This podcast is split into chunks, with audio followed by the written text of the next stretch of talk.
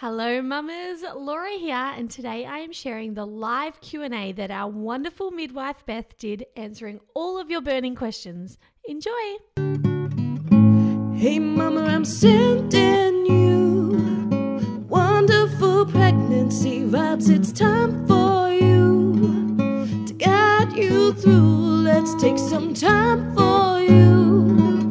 It's Pregnancy with Physio Laura. Hello mamas, and welcome back to the Pregnancy with Physio Laura podcast. Today we are kicking off with a bonus episode in our Ask the Midwife series, where I share the live Q and A recording that our wonderful midwife Beth Ryan did recently.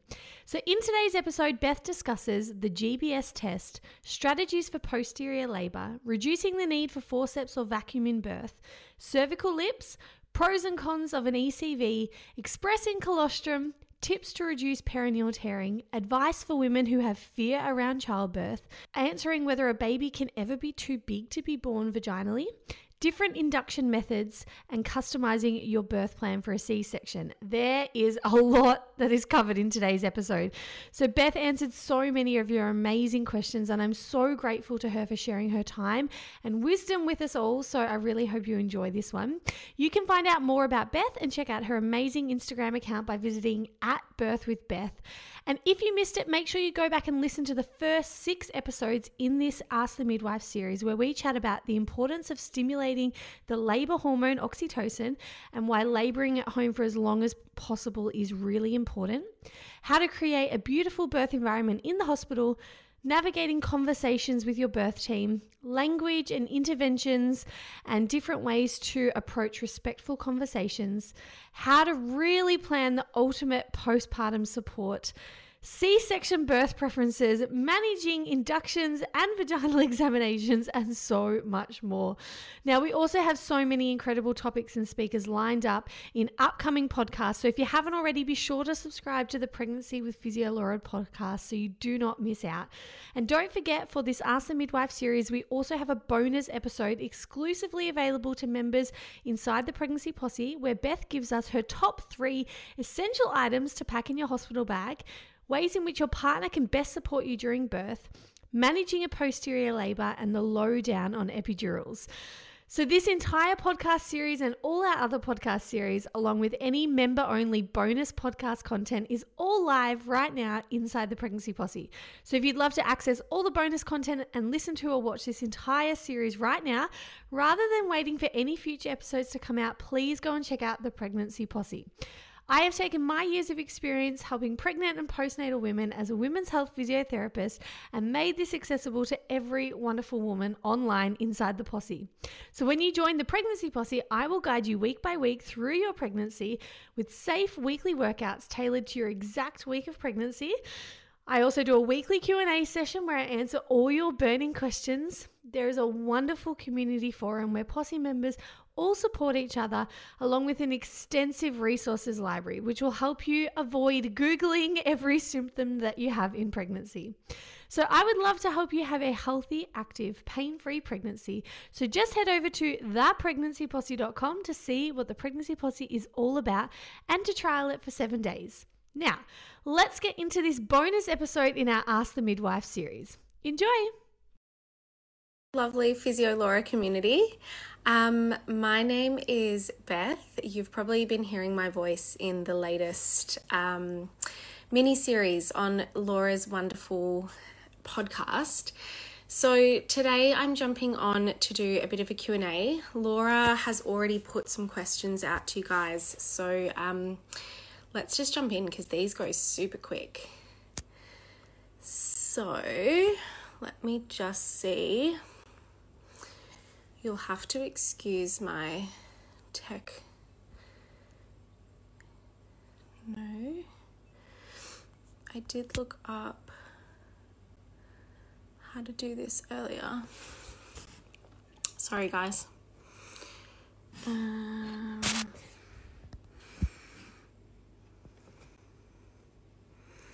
so usually there's like a little sticker box that pops up and it grabs all of the lovely questions that you have already asked. But we'll just jump in because someone else has popped a um, uh, question about G B S. Okay, so I'll pop that one up. Okay, so the question is pros and cons of the G B S test. So for those who don't know, the G B S test um, is the test called Group B Streptococcus.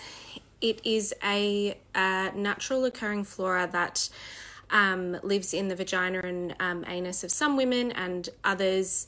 Um, you know, it doesn't live there. And as adult women um, and people, we don't know that it's there and it doesn't bother us.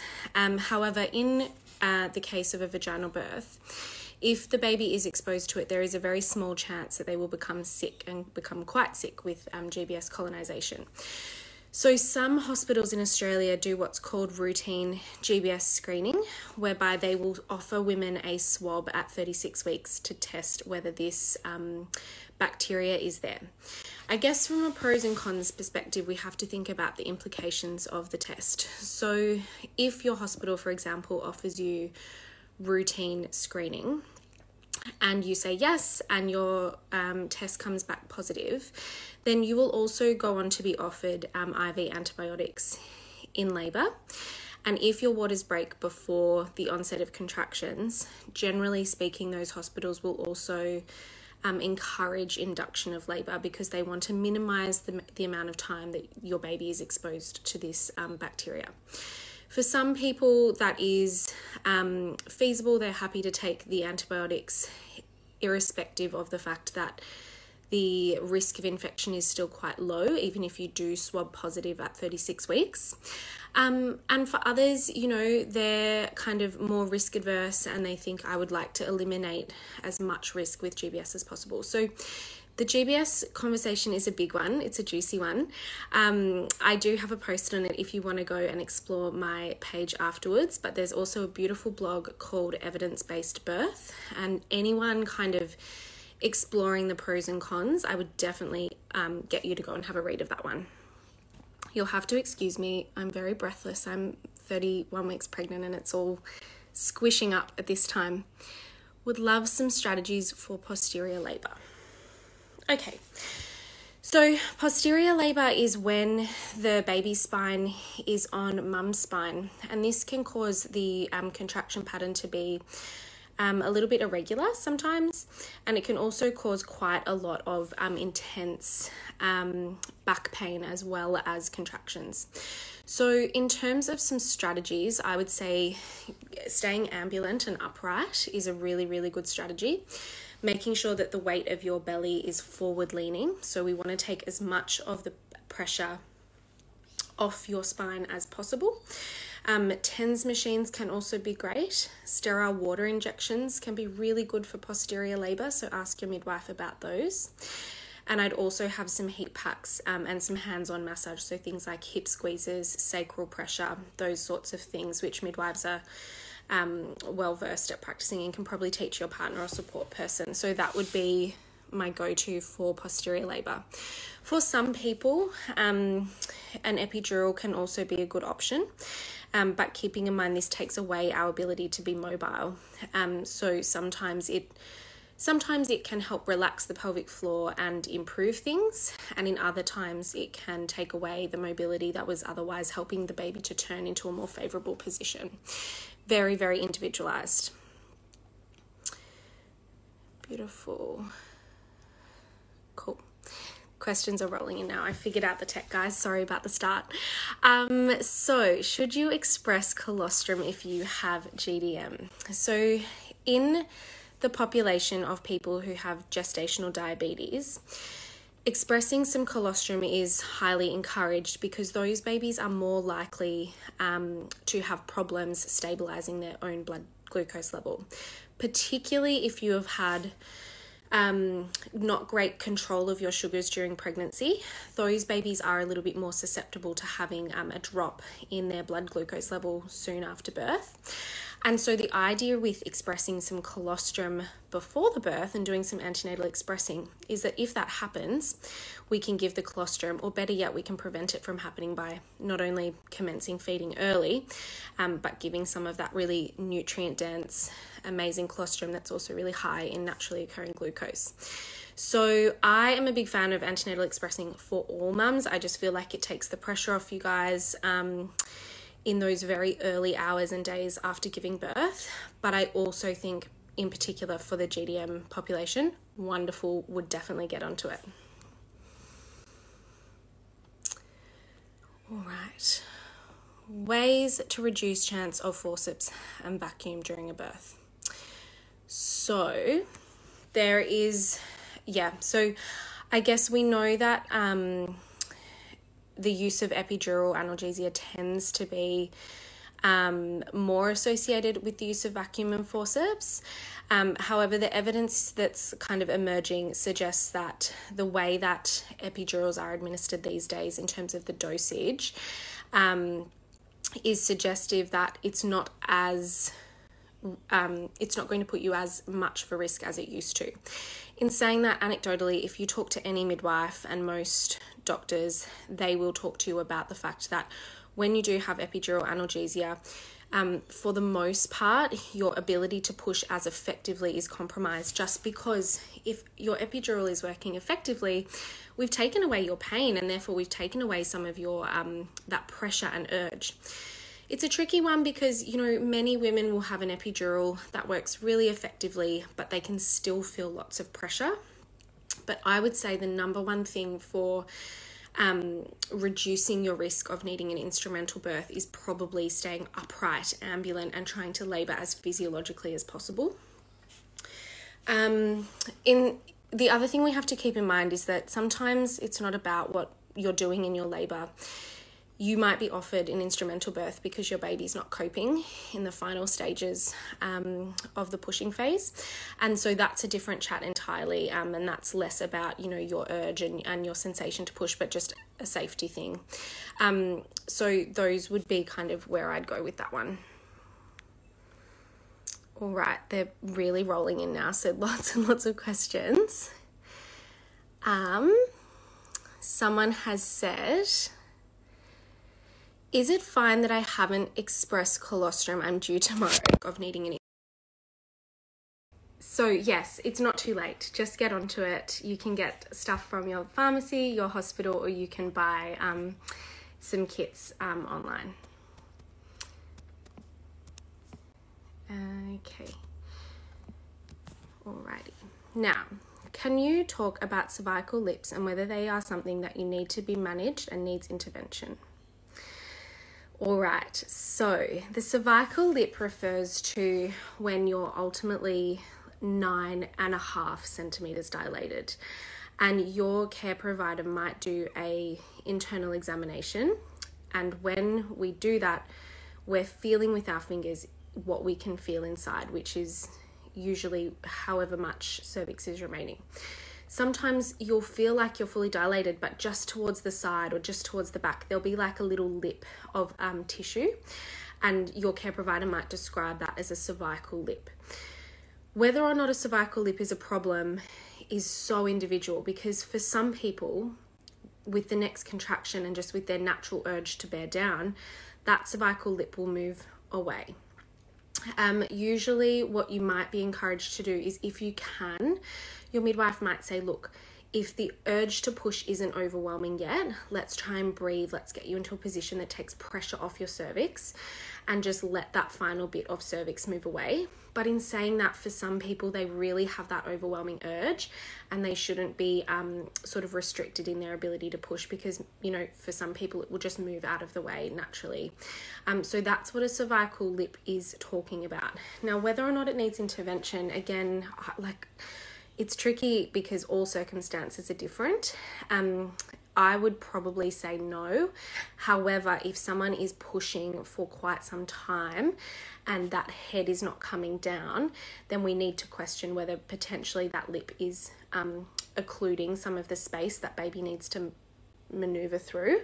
And um, it would be very individual, but I would say for the most part, if we just allow people to go with their urge, um, follow what their body's instincts are saying, then that cervical lip shouldn't be a problem. It should just move out of the way like the rest of the cervix has so far.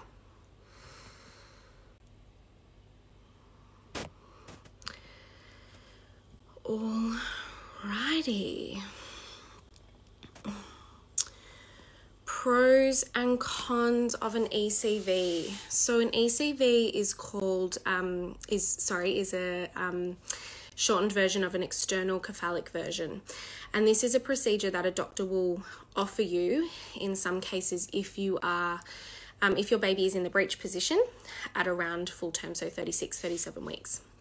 And basically what they do is they, um, under ultrasound surveillance, they will give you a um, muscle relaxant in many cases and try to physically maneuver baby out of the pelvis, flip them around and get them head first, because we ideally we know that cephalic um, or head first presentation is favourable for a vaginal birth.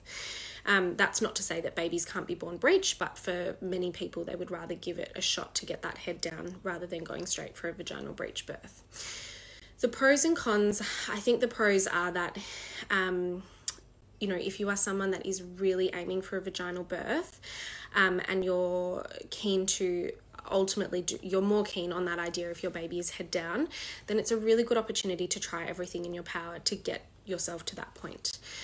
The cons can be that in very rare cases, the procedure itself can cause um, uh, like things like bleeding or um, a drop in your baby's heart rate due to kind of interruption to their cord or placenta.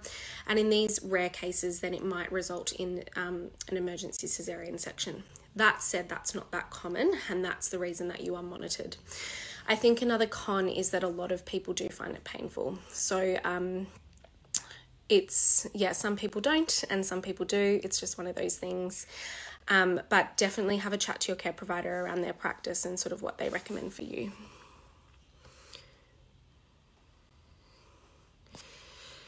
Um, beautiful. Now, I'll just answer this one quickly because this is a question for Physio Laura, not me.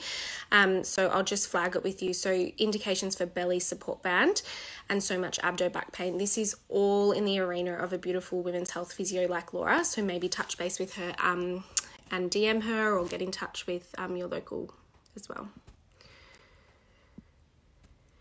Um, alrighty. Sorry, these are rolling in so quickly. I'm just trying to keep up. Um, should, should I continue expressing colostrum if I have rusty pipes? So rusty pipes, um, is just the term given to, um, colostrum that's a little bit bloodstained. Your breasts and nipples, um, and, um, breast tissue are super, super vascular. So it's not uncommon for there to be a little bit of, um, sort of brown or red staining in the milk, provided that you have not been told that you have a really infectious bloodborne virus um, or disease that is going to impact your ability to breastfeed, then there is no indication to stop um, other than if it was painful or uncomfortable for you. But it's quite normal for colostrum to be a range of colours just depending on what's happening for us at the time.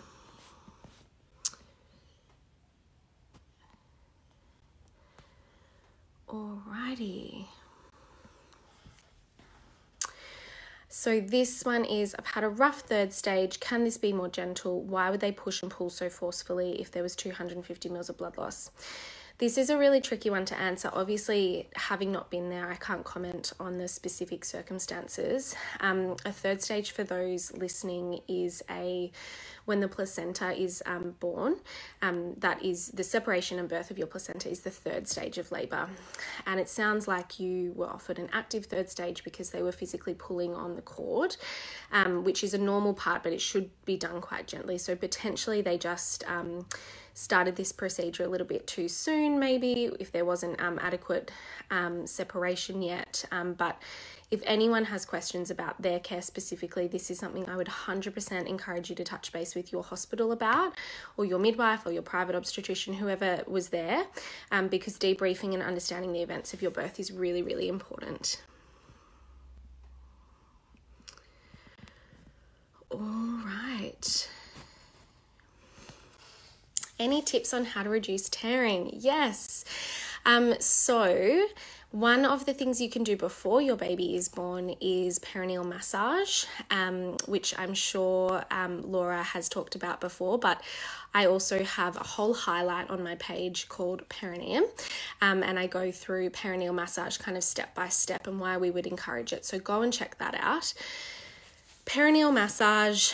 We know that birthing in a either all fours or side lying position can be associated with a reduction in um, uh, perineal trauma. So can the use of warm compresses. So this is when a midwife or doctor uses a piece of gauze that's been soaked in warm water up against the tissues um, of your perineum when you're pushing. Um, and the idea is that it helps increase blood flow and elasticity of the area. There is also some evidence to show that having a care provider have their hands on, um, so hands on the head, just gently putting counter pressure um, to kind of slow the birth of the head as they emerge, can be um, associated with a reduction in perineal trauma as well. Um, and we also know that trying to avoid episiotomy and instrumental birth, because these are two quite strong risk factors for um, Uh, severe perineal trauma, so severe tears.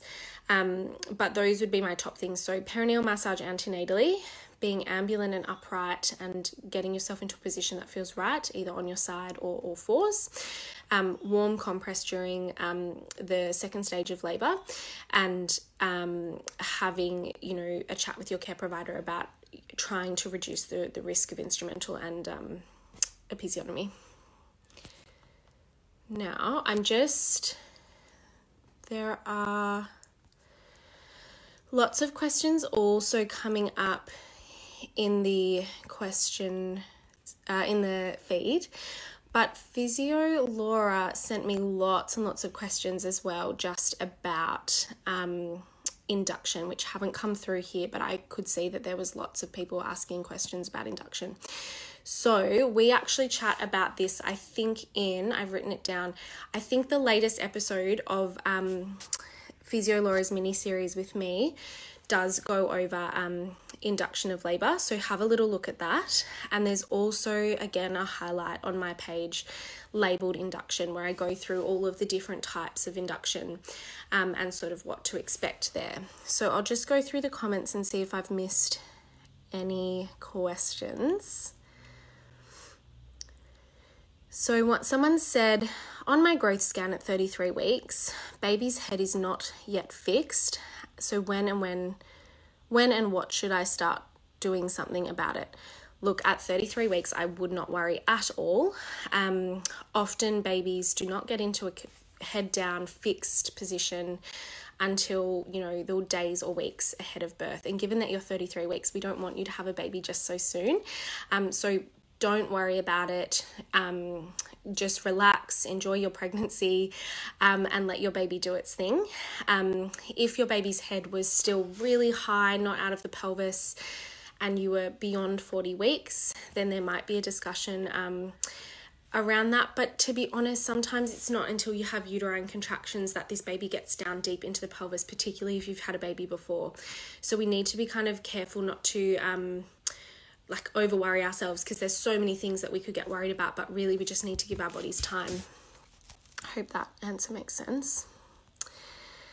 Um, there's so many, sorry guys, I hope I'm not missing your beautiful questions. I'm just scrolling up.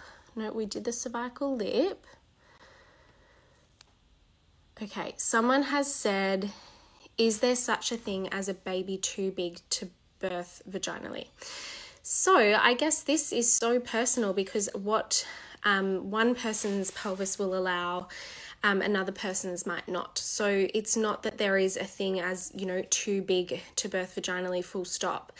Um, but looking at your pelvis and the baby that you're carrying, there might be um, some specific circumstances that suggest that that baby's not going to move through. In saying that, um, you know, women do birth big babies, and particularly if they are able to labour physiologically and move their pelvises and manoeuvre themselves into positions that their body is instinctively telling them to get into. Um, the big baby kind of conversation is a really big one, mind the pun, um, and it's nuanced, and it different care providers will have different perspectives. So we do know that babies over... Um, oh, I don't want to get this wrong, it's either four or four point five kilos, I think it's over four, um, uh, you know, at an increased risk of um, something called shoulder dystocia, where the shoulders don't pass through the pelvis as easily, um, as well as associated with more severe perineal trauma. But in saying that, small babies um, experience shoulder dystocia as well. Um, small babies cause severe perineal trauma in some cases. So we have to be really, really careful not to kind of um, tell women that, oh, this baby's way too big for you, you just can't even attempt a vaginal birth. Um, but in answer to your question, there's no real set answer, but it's more just about individual circumstances and what you're happy with and what you're comfortable with. Alrighty. I don't want to drop you guys again. That was nice, wasn't it? Alrighty, what else have we got hiding in here? Can you guys see a question box? Because if you put your um, questions in the question box, they pop up for me and I can see them come through. But otherwise, I have to do a little um, squeeze through the comments. Would you recommend acupuncture at thirty-nine weeks to help things along? Or just let my body do its things? Pain has been coming and going, but never becoming more regular. So this sounds really normal, um, and I hope you're feeling okay. It can be really hard when you're kind of ebbing and flowing in that early labour phase.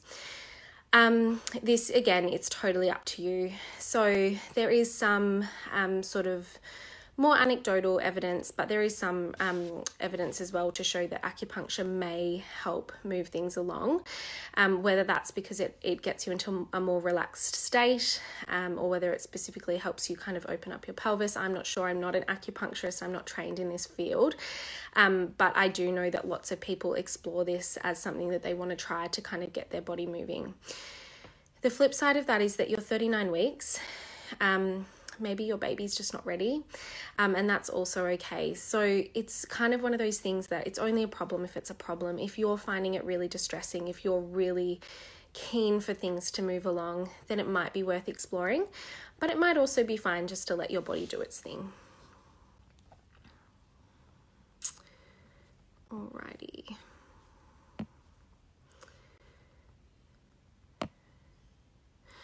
Someone has said, I'm scared that I'm not strong enough or capable enough of giving birth. Do you have any advice?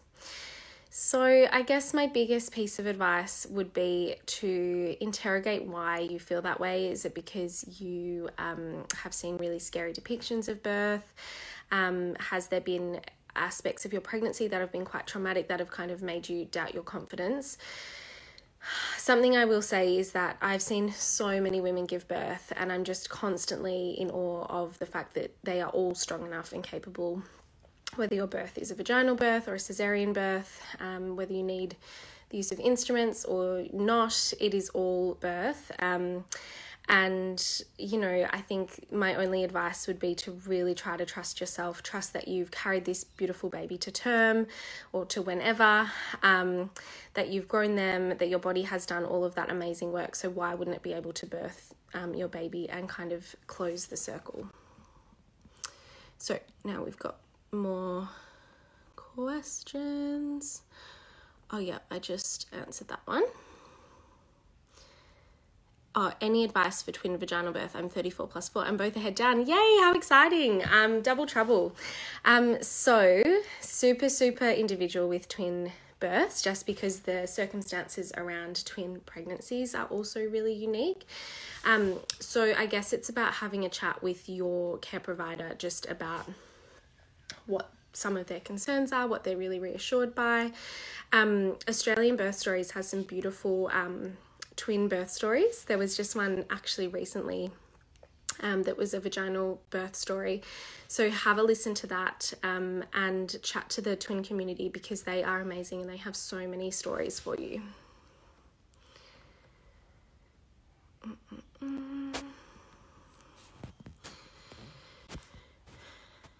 Um, so someone said, what is the success rate of an induction for a second time mum?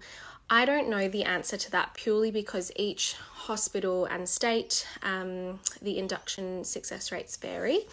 Um, but we do know that if you are someone who has birthed vaginally before, um, so you have a history of vaginal birth, that you are more likely to have a, um, a induction that results in a vaginal birth. Um, But you would, I would, if you were wondering the success rates, have a talk to your care provider. So each doctor should know, um, if you're going privately, what their success rate is, um, as should all hospitals. So worth exploring that.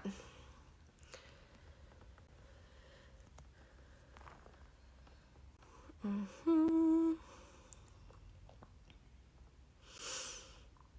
Risks and tips for pregnancy and birth after classical C-section. So um, a classical C-section, for those watching, um, is when the incision is made sort of vertical up the tummy rather than a lower segment cesarean section, which is more like on the bikini line, which is a little bit more typical. Um, in terms of the risks and tips, this is a question for your um, medical team, because the circumstances under which your um, abdomen and your uterus heal after a classical C-section are really different to um, the lower segment cesarean section. Um, so this is something that I would definitely talk to your um, care provider about.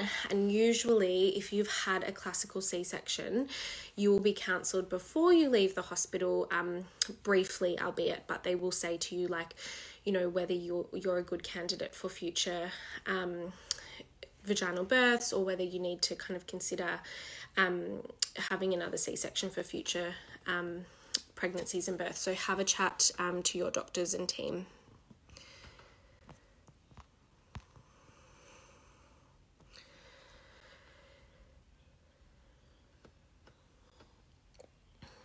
Alrighty, I can't.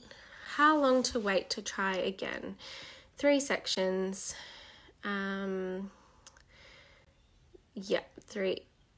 Okay, cool. Um, so again, that's a really specific question, um, and it will come down a lot to the circumstances of your um, your previous pregnancy, why you had those cesareans, um, what your healing was like, um, what your family situation is like, what your fertility is like. Um, so as you can see, it's not something that we can really address on Instagram, um, but the general rule of thumb is to wait um, eighteen months, I think, twelve to eighteen months from a birth to conception um, um, window. But again, I would just say you need to get into contact with um, either a midwife who knows your case, or um, ideally a doctor who can counsel you um, about your specific circumstances. So in terms of what I can see in my little question box, they are all answered, I think. Um, if anyone wants to add anything, please do. I'm trying to think of the ones that Laura sent me that were not included here. I'm not sure why they didn't come up. Um, but I think we did chat about induction a little bit. Oh, here we go. Here's one. Pros and cons on male circumcision. So in my practice, um, I've never um, practiced where um, male circumcision is standard, and my understanding is that it does happen in Australia, because obviously it's a parent's choice, and, and there are cultural circumstances in which it's um, really common, um, but because there's not a lot of medical need for it, so medical only indication, I haven't seen it practiced routinely. So usually if a family that I'm working with um, is keen to find out, I say you need to go to your G P and get a referral um, to someone who does them privately, and then chat through. So that might not be the case for everyone in every midwife's practice, but just personally what I've come across, I couldn't talk you through the pros and cons. I'm sorry, because it's not something that I've um, been exposed to.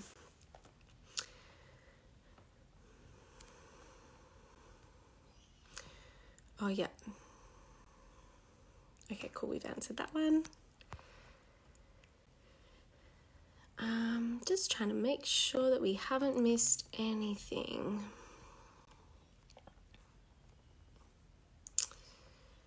Cool.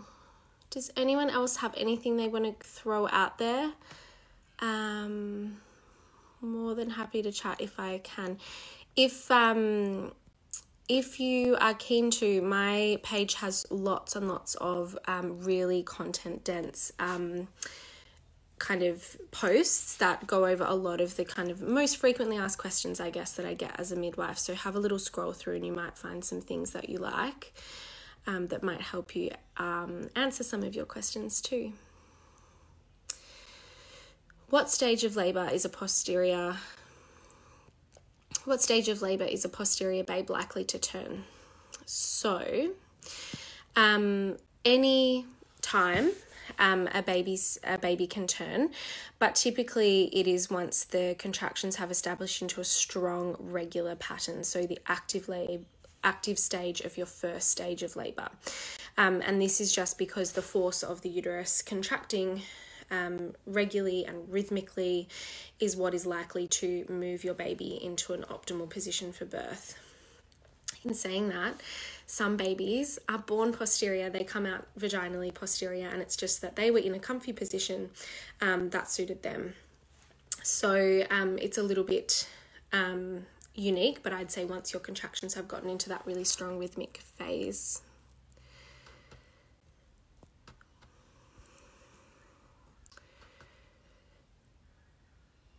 What are the different methods of induction? Cool.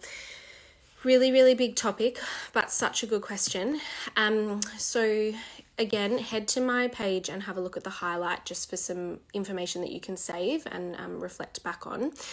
Um, but there's a few things we can do. So um, typically the first thing that we need to do is prime the cervix. So this is used um, a lot with first-time mums just because the cervix is typically really closed and long and strong. Um, and so they use um, gel or a medication called Cervidil typically that goes inside the vagina, sits towards the back of the uterus, um, sorry, the back of the vagina around the cervix, and releases um, a hormone that softens the cervix. And then ideally it allows the cervix to open one to two centimeters. And then the next step would be to break the waters. So using um, an internal examination to physically pop the bubble of water around baby's head. Um, and then the next step would be to use an oxytocin infusion.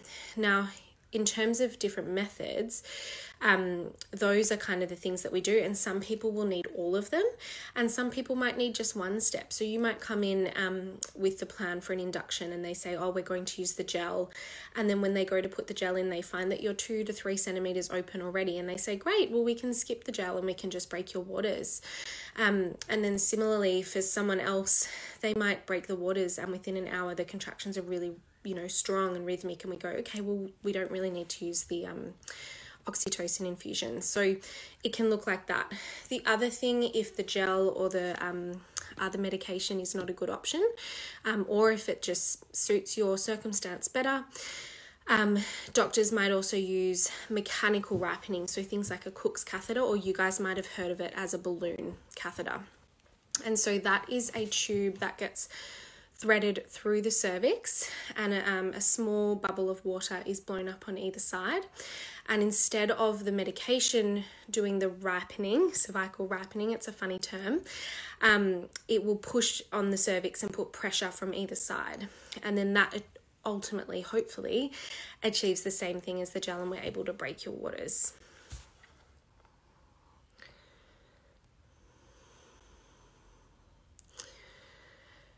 Um,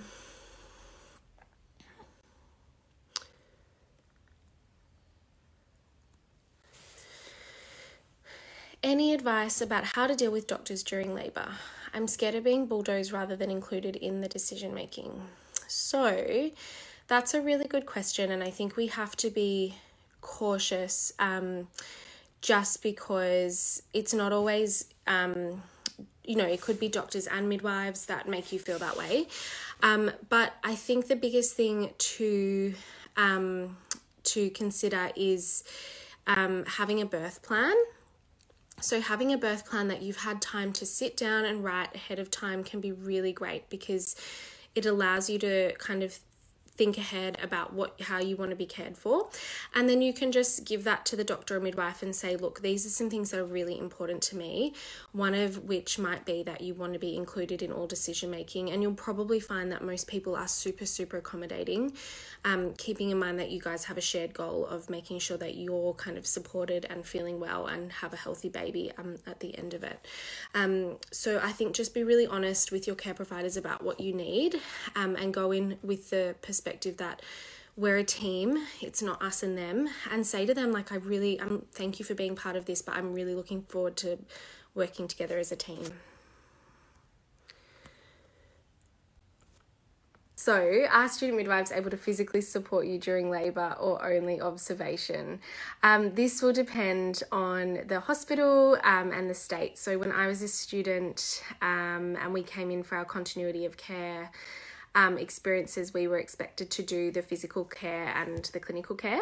Um, I've since worked with students who, unless they're on a, on a placement, they are not to be doing um, you know, the clinical care kind of physical support stuff. They're just to um, observe. But if they are on a placement and they're there um, with the uni, then absolutely student midwives should be very, very much hands-on in your care.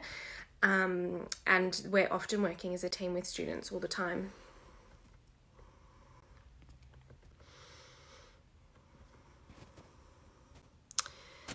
All right, this is a great question. I'm thirty-three weeks and haven't been doing any pelvic floor exercises. Is this likely to have a negative impact on my labour? So it's difficult to know whether it will impact um, your labour, as, again, this is such a good question for Physio Laura to um, kind of tap in with. Um, but one of the most important things with um, your pelvic floor for labour is the ability to relax your pelvic floor. So we don't necessarily just want a really strong pelvic floor. We want a pelvic floor that has the ability to lengthen. Um, and so if you have concerns that your pelvic floor might be overactive or tight, then that is a um, good thing to see a women's health physio about. What I'd be more cautious about, having not done any pelvic floor exercises, is the postpartum and building up your strength afterwards. So that's just something to be um, to be thinking about. And it's never too late to start. So, um, you know, Physio Laura has an amazing, you know, wealth of knowledge that she shares through many of the free resources on this page. And she also has the Pregnancy Posse. So I would say get going. It's never too late.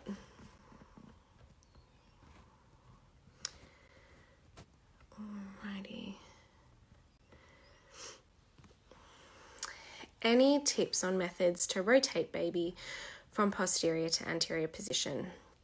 I'm thirty-six weeks pregnant and a bit worried. Um, so I would say avoid, like um, when you're on the couch at night, avoid tilting your pelvis, so slumping, which we all do. We all get on the couch and kind of slump back. Um, pop a pillow behind your back so that the weight of your tummy is forward. I would say, if you haven't already, pop to Kmart and get yourself a, a yoga ball, like a big fit ball um, that you can sit on. Um, and sitting with both feet on the floor, have your belly facing forward and kind of leaning forward as well, just to avoid that um, slumped position.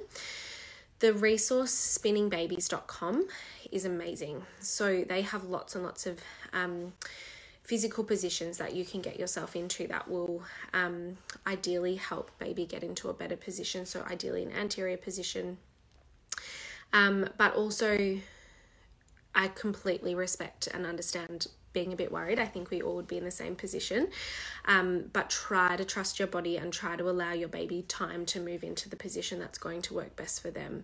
Um, so long as we're kind of doing what we can to go for walks, keep at the weight of the belly forward, not slump and sit back on the couch, then um, baby's gonna do what, you know, they, they want to do.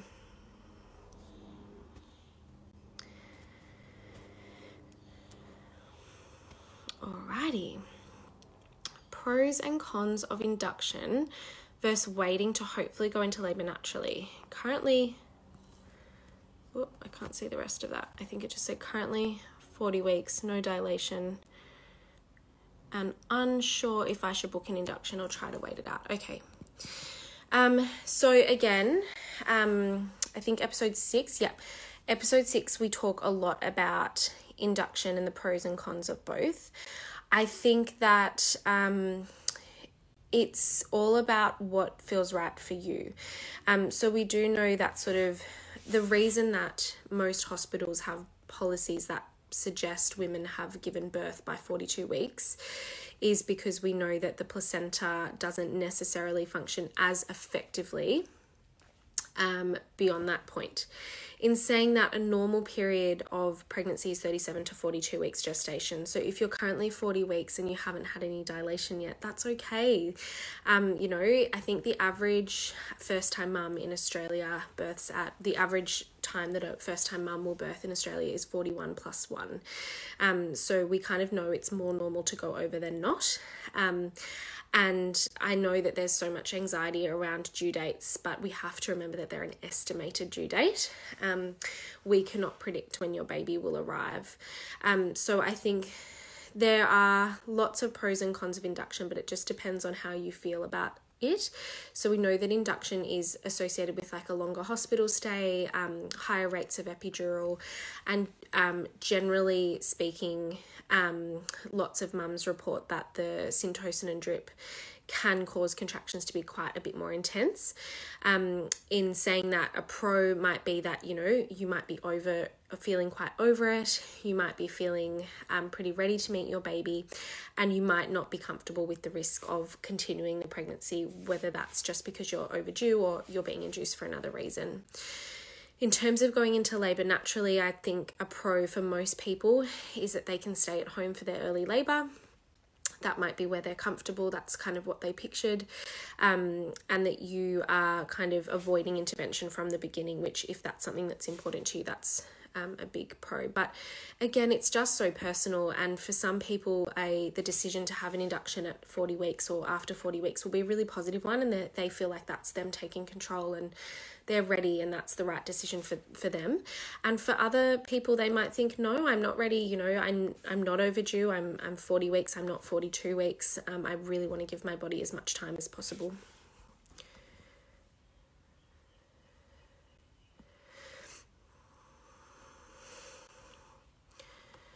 Um, okay, this one's great because it's Um, do you advise having a lactation consultant visit when you return home after hospital? So lactation consultants are ultimately um, specialists in breastfeeding and, and feeding um, newborns and infants.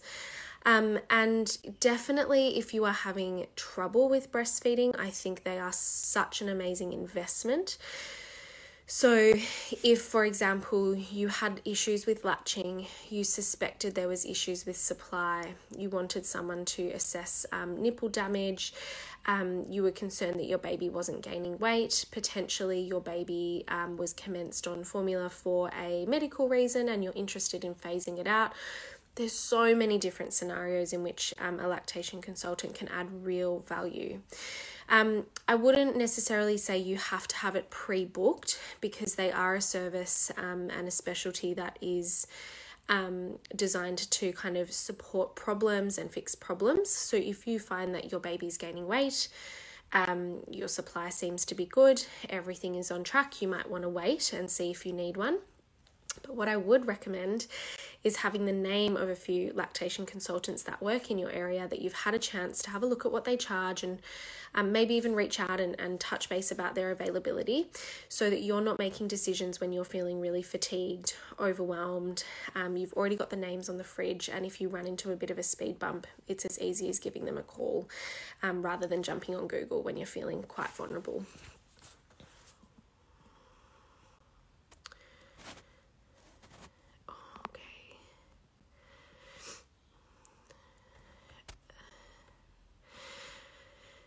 Someone has said, you have discussed the cascade of intervention from induction, but looking like medically I might need to have one. Just wondering, after the increased medical intervention, is there longer term trauma for mum associated with induction? Cool. So I have discussed the cascade of intervention in a recent post, and I used induction as an example of the um, to try to illustrate the relationship between the decision to use one um, intervention and how that might impact another. Um, but, and this is a huge but, in the case of induction, if you medically need an induction, that means that the risk of um, continuing the pregnancy outweighs the risks associated with induction.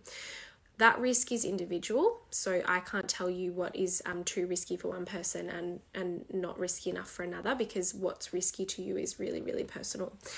Um, but I would say that, sorry, I'm just going to revisit the question.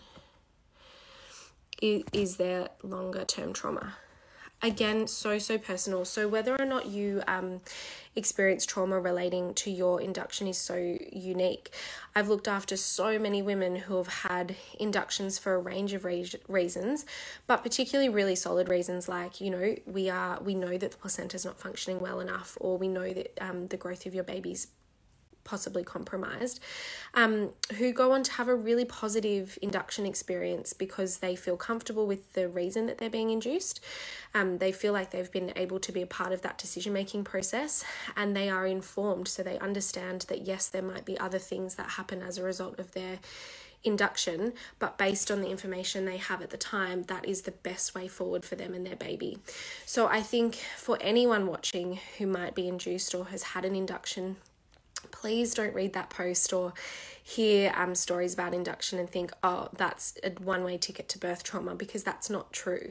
Um, lots of people have birth trauma for all different reasons, and on paper they may have had a really textbook birth, but actually reflecting on the way that they were spoken to or um, made to feel during that experience is what's led to the trauma, not actually the intervention itself. Um, so I think, I hope that kind of gives you some clarity, but it's just so personal. Um, birth trauma is so, so individualized. There's some really good questions coming through. Um, I'm just conscious of time because I want to save this for Laura as well. And I know that if we go over an hour, it will reset.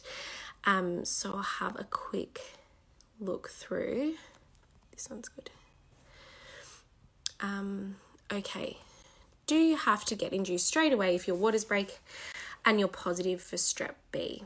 So you don't have to do anything. The recommendation might be for um, a lot of hospitals is that if you have tested positive for group B strep um, and then you go on to, um, your waters go on to break before the onset of contractions, which does happen for about eight to ten percent of mums, um, then your hospital might say, look, we know that there's a higher chance that your baby will be exposed to group B strep and therefore a higher chance that they will become sick um, from it. And once that entry exit point, so that um, membrane around baby has been broken, um, they, they will probably encourage you to limit the amount of time that that exposure pathway is there. So they might say, look, we recommend not waiting. If you test negative for group B strep, typically what is um, common is that they'll say, as long as everything's fine, you don't have a fever, baby's heart rate is good, go home, wait twenty-four hours, and if you still haven't gone into labour, come back and we'll induce you. Um, so that would kind of be the alternative. Um, so like I said, you don't have to do anything. Um, I think it's just important to have a chat to your care providers, understand their reasoning, and try to kind of um, see why they're concerned about the risk to baby, and then take all of that information, take a step back, take some time if you need to, and make a decision that feels right for you.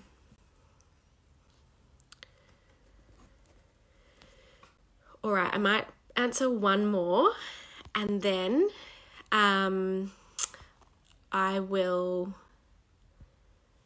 call it, but I know that there's so many questions and I really want to answer as many as I can.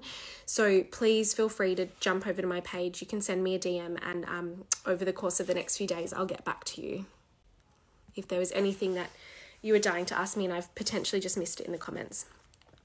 So we'll end on ways to customize planned C-section to feel in control. Yes, this is such a beautiful topic because I think a lot of people do have a planned cesarean section, or maybe it's not um, planned, but they will give birth via cesarean. Um, and it is harder, arguably, to feel like that is a situation that you can control, but there is things that we can, there are things that we can do.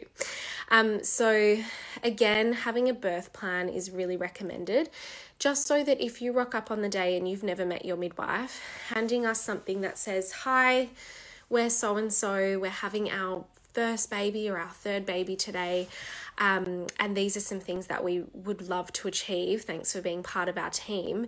That immediately sets a tone of teamwork, and we can um, endeavor to make those things happen for you if we know what you're keen for. So in episode five of the mini series, I think it is, yes, I wrote it down, C-section preferences. Physio Laura and I chat lots about this, um, but I would say, um, you know, you can request immediate skin to skin.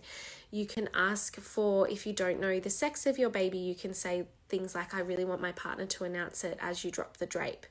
Lots of doctors these days are doing what is called a maternal maternal assisted cesarean section, um, where they kind of allow you to scrub and they drop the drape and you'll lean forward and um, lift your baby onto you. So very care provider dependent, but worth exploring.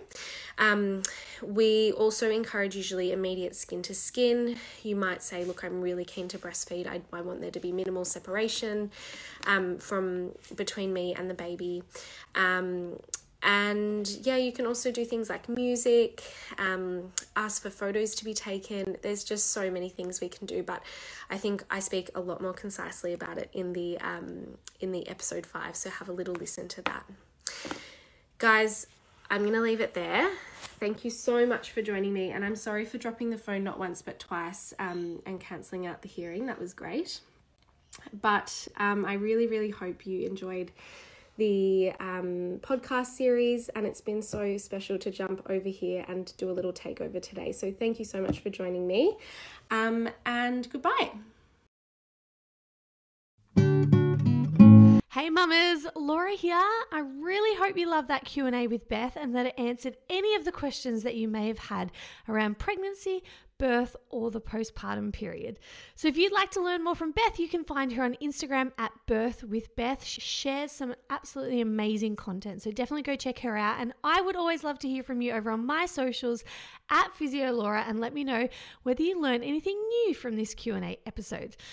And a reminder, if you haven't already, just subscribe to the Pregnancy with Physio Laura podcast so that you don't miss out on the incredible podcast series that we have coming up.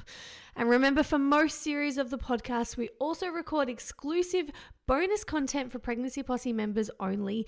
And in the bonus member-only episode for this Ask the Midwife series, Beth talks us through her top three essential items to pack in your hospital bag, ways in which your partner can best support you during birth, managing a posterior labor, and the lowdown on epidurals. Now remember, inside the Pregnancy Posse, you'll also find weekly guided pregnancy exercise workouts, an extensive resources library on things like birth preparation, pelvic floor exercises, and managing pelvic pain, plus a wonderful community forum and weekly Q and A sessions with me. I would love to help you have a wonderful pregnancy, birth, and postnatal experience. So just visit the pregnancy posse dot com to see what the Pregnancy Posse is all about and to trial it for seven days. I will catch you soon for our next amazing podcast series that we have lined up. But until then, mamas, sending you wonderful pregnancy vibes and enjoy the incredible journey that is pregnancy.